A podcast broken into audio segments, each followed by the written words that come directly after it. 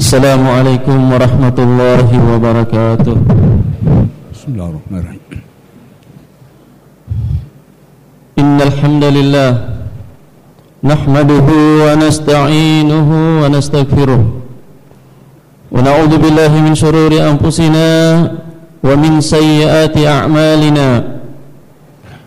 من يهده الله فلا مضل له ومن يضلل فلا هادي له وأشهد أن لا إله إلا الله وحده لا شريك له وأشهد أن محمدا عبده ورسوله صلى الله عليه وعلى آله وأصحابه ومن سار على نهجه واستنى بسنته وسلم تسليما كثيرا. يا أيها الذين آمنوا اتقوا الله حق تقاته ولا تموتن إلا وأنتم مسلمون. يا أيها الناس اتقوا ربكم الذي خلقكم من نفس واحدة وخلق منها زوجها وبث منهما رجالا كثيرا ونساء واتقوا الله الذي تساءلون به والأرحام إن الله كان عليكم رقيبا. يا الذين آمنوا اتقوا الله وقولوا قولا سديدا يصلح لكم أعمالكم ويغفر لكم ذنوبكم ومن يطع الله ورسوله فقد فاز فوزا عظيما. أما بعد، فإن أصدق الحديث كتاب الله وخير الهدي هدي محمد صلى الله عليه وعلى آله وسلم وشر الأمور محدثاتها وكل محدثة بدعة وكل بدعة ضلالة wa kullu dalalatin finnar. Sidang jemaah Jumat yang dimuliakan Allah Subhanahu wa taala, sesungguhnya salah satu nikmat dan rahmat Allah Subhanahu wa taala yang terbesar yang dicurahkannya kepada hamba-hambanya dan penduduk bumi ini secara umum adalah diturunkannya kitab suci Al-Quran. Kitab suci Al-Quran adalah merupakan rahmat Allah Subhanahu wa taala. Kitab suci Al-Quran adalah merupakan perwujudan dari kasih sayang Allah Subhanahu wa taala yang tidak pernah habis dan tidak pernah bisa dihitung. Dan inilah salah satu makna daripada wa ma arsalnaka illa rahmatan lil alamin. Karena Rasulullah sallallahu alaihi wasallam diutus oleh Allah Subhanahu wa taala tidak lain adalah untuk menyampaikan Al-Quran, mengajarkannya dan menegakkan hukum-hukumnya di muka bumi ini, sehingga alam semesta pun dapat merasakan sejauh mana rahmat daripada Al-Quran itu sendiri. Bahkan para ulama telah menegaskan bahwasanya nikmat Allah, karunia Allah yang paling tinggi yang pernah dicurahkannya kepada manusia adalah Al-Quran itu sendiri. Allah Subhanahu wa taala berfirman dalam Al-Quran, "Qul bi fadlillahi wa bi rahmatihi fabidzalika falyafrahu huwa khairum mimma yajma'un." Katakanlah wahai Muhammad, maka dengan karunia, fadl, keutamaan, nikmat dari Allah Subhanahu wa taala yang kemudian ditafsirkan para, para ulama tafsir dengan Al-Quran, wa rahmatihi, dan rahmat Allah yaitu agama ini, wa bidzalika falyafrahu, maka dengannya hendaknya mereka bergembira, berbahagia, huwa khairum mimma yajma'un, karena Al-Quran itu, agama ini adalah merupakan sebaik-baik nikmat dan lebih baik dari apa yang mereka kumpulkan dari berbagai macam kemegahan dan kemewahan dunia ini, dari berbagai macam fasilitas yang Allah berikan sebagai intina, intihan, sebagai ujian dan sekaligus peringatan bagi manusia selama mereka hidup di muka bumi ini. Dalam ayat yang lain Allah Subhanahu wa taala berfirman, "Wa laqad ji'nahum bikitabin fassalnahu 'ala ilmin hudan wa rahmatan liqaumin yu'minun." Sesungguhnya kami telah datang kepada mereka dengan sebuah kitab yang telah kami rinci di dalam ilmu-ilmu untuk menjadi petunjuk dan menjadi kasih sayang, menjadi rahmat bagi orang-orang yang beriman. Kaum muslimin sidang jamaah Jumat yang berbahagia, Al-Quran diturunkan oleh Allah Subhanahu wa taala tentu sesungguhnya untuk menjadi pedoman, untuk menjadi hudan, untuk petunjuk, menjadi petunjuk di dalam kehidupan kita, baik di dalam kehidupan pribadi, keluarga, masyarakat, bahkan dalam skala yang lebih luas. Berkali-kali Allah Subhanahu wa taala menyebutkan Al-Qur'an sebagai hudan, sebagai petunjuk, sebagai pedoman di dalam kehidupan kita. Dan karena itulah merupakan bagian makna yang tidak terlepas dari makna petunjuk dan pedoman itu sendiri, adalah bagaimana Al-Quran hendaknya menjadi rujukan dan acuan, bahkan menjadi sumber hukum yang paling tinggi di dalam mengatur kehidupan umat manusia. Ketika kita meninggalkan Al-Quran dan mencampakkan Al-Quran, berarti kita sudah tidak lagi mensyukuri rahmat Allah Subhanahu wa taala, nikmat yang begitu besar yang Allah curahkan kepada manusia. Kaum muslimin, jemaah Jumat yang berbahagia, begitu pentingnya Al-Quran ini di dalam kehidupan kita, sampai-sampai Allah Subhanahu wa taala menyebutkannya sebagai ruh. Wa kadzalika auhayna ilaika ruhum min amrina. Dan demikianlah kami wahyukan kepada kamu suatu ruh dari urusan kami, dari perkara kami. Kita mengetahui bahasanya ruh adalah unsur terpenting di dalam kehidupan makhluk. Apabila makhluk hidup sudah terlepas darinya yang namanya ruh, sudah terlepas dari jasmaninya yang namanya ruh, maka berarti dia bukan lagi makhluk yang hidup. Ketika kita sudah melepaskan Al-Quran dari kehidupan keseharian kita, sementara Islam masih tetap kita klaim sebagai agama kita, yang sebagai ajaran yang kita percayai, yang kita anut, maka berarti kita tidak bedanya dengan mayat-mayat yang menghuni muka bumi ini. Dan Al-Quran, jemaah sekalian, sangat menentukan arah kehidupan kita. Iman kita akan dimuliakan oleh Allah wa ta'ala, khususnya orang-orang beriman, ataukah kemudian kita akan mendapatkan kehinaan dan kerendahan derajat di muka Allah subhanahu wa taala dan di hadapan makhluk-makhluk Allah yang lainnya. Di dalam sebuah hadis yang diriwayatkan oleh Imam Muslim dari sahabat Umar ibn Khattab radhiyallahu taala anhu, Rasulullah sallallahu alaihi wasallam bersabda, "Inna Allah yarfa'u bihadzal kitab aqwaman wa yada'u bihi akharin." Sesungguhnya Allah Subhanahu wa taala akan mengangkat, akan memuliakan derajat suatu kaum atau beberapa kaum, beberapa generasi, dan Allah juga akan merendahkan, akan menghinakan, mencampakkan suatu kaum juga dengan sebab Al-Quran itu sendiri. Oleh karena itu, jemaah yang dirahmati oleh Allah Subhanahu wa taala, patut menjadi renungan bagi kita, sudah sejauh mana kita pada hari ini, sudah sejauh mana kita dengan keislaman yang kita miliki konsisten melaksanakan nilai dan ajaran Al-Quran itu di dalam kehidupan kita. Sudah sejauh mana kita merespon kekesalan, keluhan dan kecemasan Rasulullah sallallahu alaihi wasallam yang mengabarkan bahawa kaumnya telah menghajar, telah meninggalkan dan mencampakkan Al-Quran. Wa qala ar-rasul, ya Rabbi inna qaumi ittakhadhu hadzal Qur'ana mahjura. Rasulullah sallallahu alaihi wasallam jauh-jauh hari telah mencemaskan tentang kaumnya yang akan mengacuhkan Al-Quran itu dan menjadikannya sesuatu yang dicampakkan, sesuatu yang ditelantarkan di dalam kehidupan mereka. Dan Allah Subhanahu wa taala kemudian menghibur Rasulullah bahwa ketika ada orang-orang seperti itu, mereka ini adalah orang-orang yang tidak dibutuhkan oleh Allah Subhanahu wa taala. Wa kadzalika ja'alna min kulli likulli aduwwin likulli nabiyyin aduwwun min aduwwan minal mujrimin.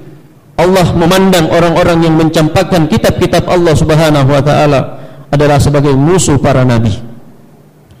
Oleh karena itu, jemaah rahmati Allah Subhanahu wa taala, sekali lagi patut untuk kita renungkan di bulan yang suci ini, sudah sejauh mana kita berupaya untuk mengqurankan diri kita, mengqurankan keluarga kita, mengqurankan masyarakat kita, mengqurankan bangsa dan negara kita.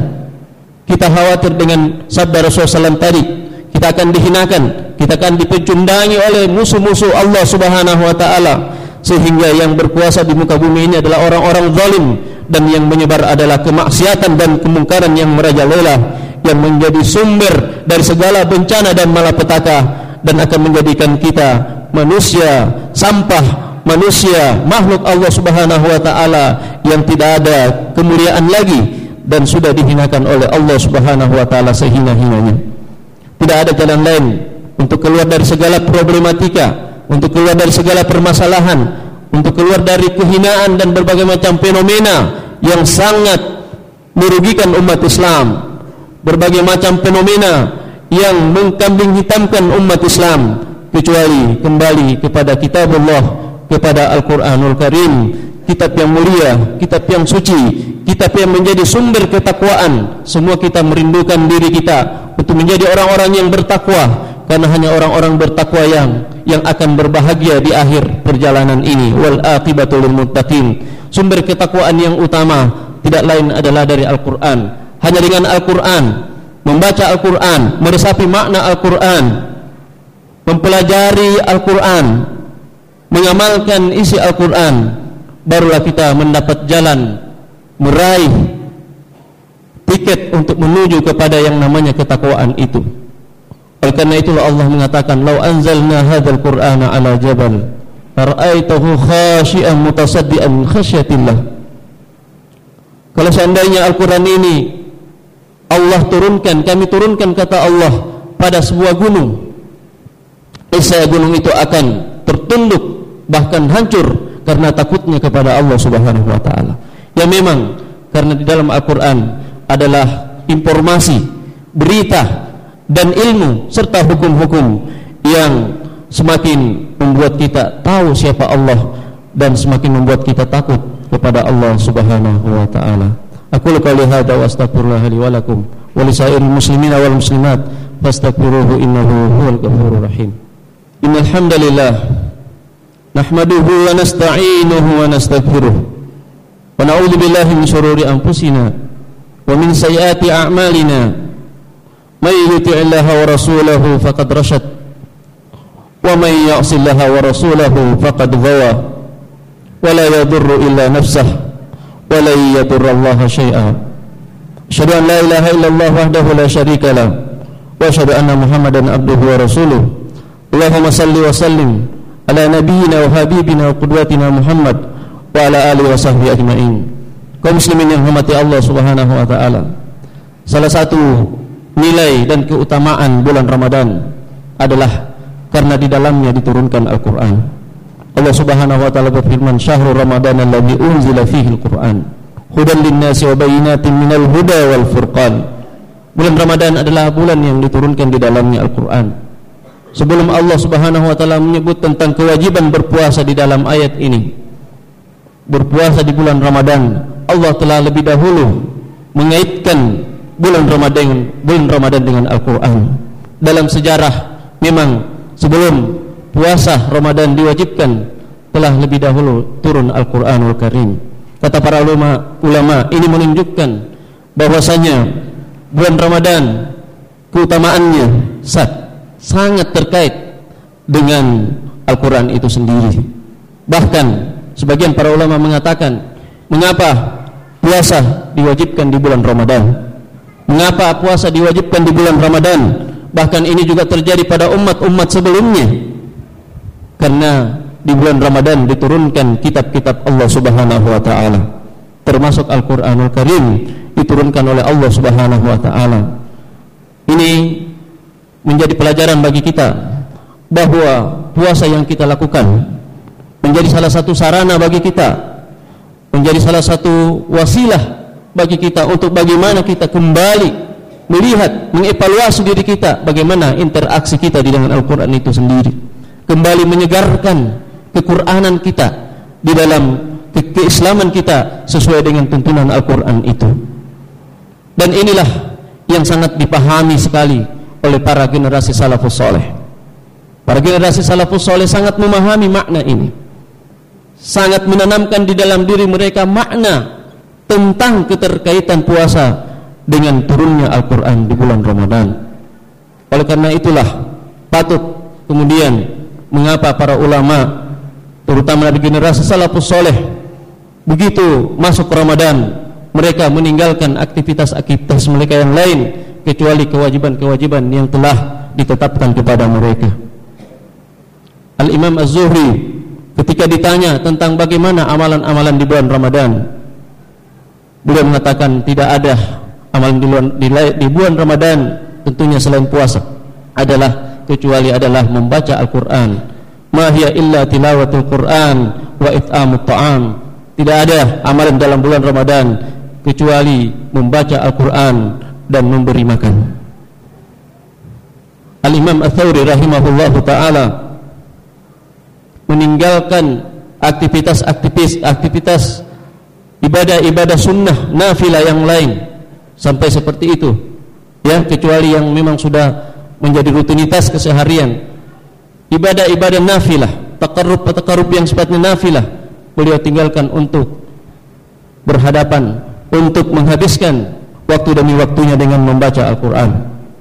Bahkan Imam Malik seperti kita sering dengarkan meninggalkan majelis-majelis ilmu beliau, majelis-majelis hadis beliau karena ingin berkonsentrasi membaca Al-Quran. Kata para ulama, al-ikthar min tilawatil Quran, memperbanyak membaca Al-Quran di bulan Ramadan, tujuannya hakikatnya adalah menanamkan kembali semangat serta pemahaman kita terhadap Al-Quran itu, dan inilah yang akan mengantarkan kita untuk kemudian bisa konsisten dengan Al-Quran itu setelah Ramadan ini berlalu. Hikmah daripada membaca Al-Quran di bulan Ramadan, dia adalah mahdan tarbawi. Ramadan adalah mahdan tarbawi, madrasah bagi kita untuk bagaimana kita pada masa-masa selanjutnya terbiasa dengan Al-Quran dan memahami apa arah daripada Al-Quran itu sendiri. Oleh karena itu Imam Ibnul Qayyim rahimahullahu ta'ala ketika menyebutkan ada sepuluh sebab-sebab yang akan mengantarkan kita kepada kecintaan Allah, mahabbatullah. Yang paling pertama disebutkan oleh beliau adalah tilawatul Quran ma'a fahmi wa tadabburi ma'anih, membaca Al-Quran dengan memahaminya dan mentadabbur makna-maknanya.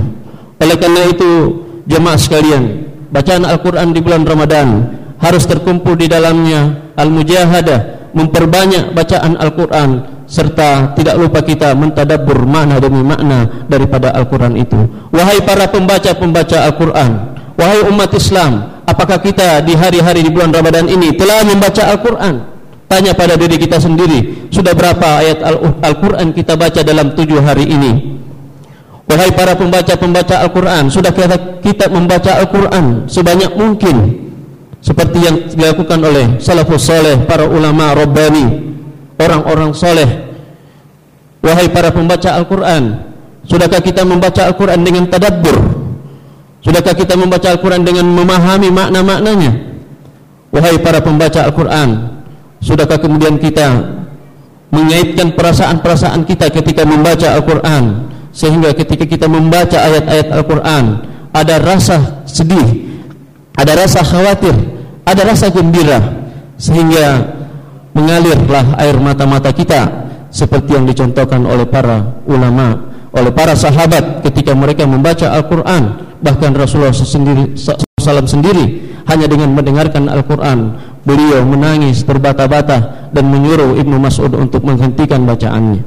Semuanya ini jamaah sekalian bermakna agar kemudian di luar bulan Ramadan, setelah Ramadan ini, mari kita kembali kepada konsistensi kita untuk memperjuangkan Al-Quran ini, karena jihad yang paling pokok adalah wajahiduhum bihi jihadan kabira. Kembali kita berjuang, beraktivitas untuk memperjuangkan Al-Quran ini kembali menjadi cahaya di muka bumi ini dan menjadi ruh di dalam kehidupan keimanan kita insyaAllah. Jemaah yang dirahmati oleh Allah subhanahu wa taala, semoga Ramadan kali ini dapat lebih bermakna bagi kita, dapat lebih mengubah arah kehidupan kita baik dalam skala pribadi maupun dalam skala kemasyarakatan dan bangsa kita. Dan dengan demikian maka kita akan selamat dari kehinaan, selamat dari ancaman musuh-musuh Allah subhanahu wa taala yang senantiasa berupaya untuk memadamkan cahaya Allah di muka bumi ini. Yuriduna liyutfi'u nurallah wa ya'ballahu illa an yutimma nurahu walau karihal kafirun. Mari kita berdoa kepada Allah Subhanahu wa taala semoga Allah Subhanahu wa taala merahmati kita di bulan yang mulia ini. Karena sesungguhnya orang yang sengsara dan celaka adalah orang yang tidak mendapatkan rahmat Allah di bulan Ramadan ini. Mari kita berdoa semoga hari-hari kita, siang dan malam kita senantiasa dipenuhi dengan tilawatul Quran, dan semoga Allah Subhanahu wa taala mencurahkan kepada kita kasih sayangnya sehingga kita lebih khusyuk untuk beribadah, untuk membaca Al-Quran, dan kemudian memahami begitu pentingnya, begitu mendasarnya, begitu prinsipnya Al-Quran ini di dalam kehidupan kita sehari-hari. Allahumma salli ala Muhammad wa ala ali Muhammad kama sallaita ala Ibrahim wa ala ali Ibrahim wa barik ala Muhammad wa ala ali Muhammad kama barakta ala Ibrahim wa ala ali Ibrahim innaka Hamidum Majid. Allahumma ardallah Allahumma arda 'anil khulafa'ir rasyidin sayyidina Abi Bakar wa Umar wa Uthman wa Ali wa an baqiyatis sahabati ajma'in wa tabi'ihim wa man tabi'ahum bi ihsanin ila yaumiddin wa 'anna ma'ahum bi rahmatika ya arhamar rahimin. Allahumma aslih lana dinana alladhi huwa ismatu amrina wa aslih lana dunyana allati fiha ma'ashuna wa aslih lana akhiratana allati ilaiha ma'aduna waj'alil hayata ziyadatan lana fi kulli khair waj'alil mauta rahatan lana min kulli syarr bi rahmatika ya arhamar rahimin. Allahumma rabbana taqabbal minna siyamana وقيامنا ودعاءنا وتلاوتنا وسائر أعمالنا برحمتك يا أرحم الراحمين. اللهم إنا نسألك الجنة وما قرب إليها من قول وعمل ونعوذ بك من النار وما قرب إليها من قول وعمل. اللهم اجعل القرآن الكريم ربيع قلوبنا اللهم اجعل القرآن الكريم ربيع قلوبنا وجلاء أحزاننا وذهاب همومنا ونور صدورنا برحمتك يا أرحم الراحمين. اللهم أبرم لهذه أمة أمر رشد يؤز فيه أهل طاعتك ويذل فيه أهل معصيتك ويؤمر فيه بالمعروف وينهى فيه عن المنكر برحمتك يا أرحم الراحمين. ربنا هب لنا من أزواجنا وذرياتنا قرة أعين وجعلنا للمتقين إماما. ربنا آتنا في الدنيا حسنة وفي الآخرة حسنة وقنا عذاب النار. وصلى الله وسلم وبارك وأنعم على نبينا محمد وعلى آله وصحبه أجمعين وآخر دعوانا أن الحمد لله رب العالمين وأقم الصلاة.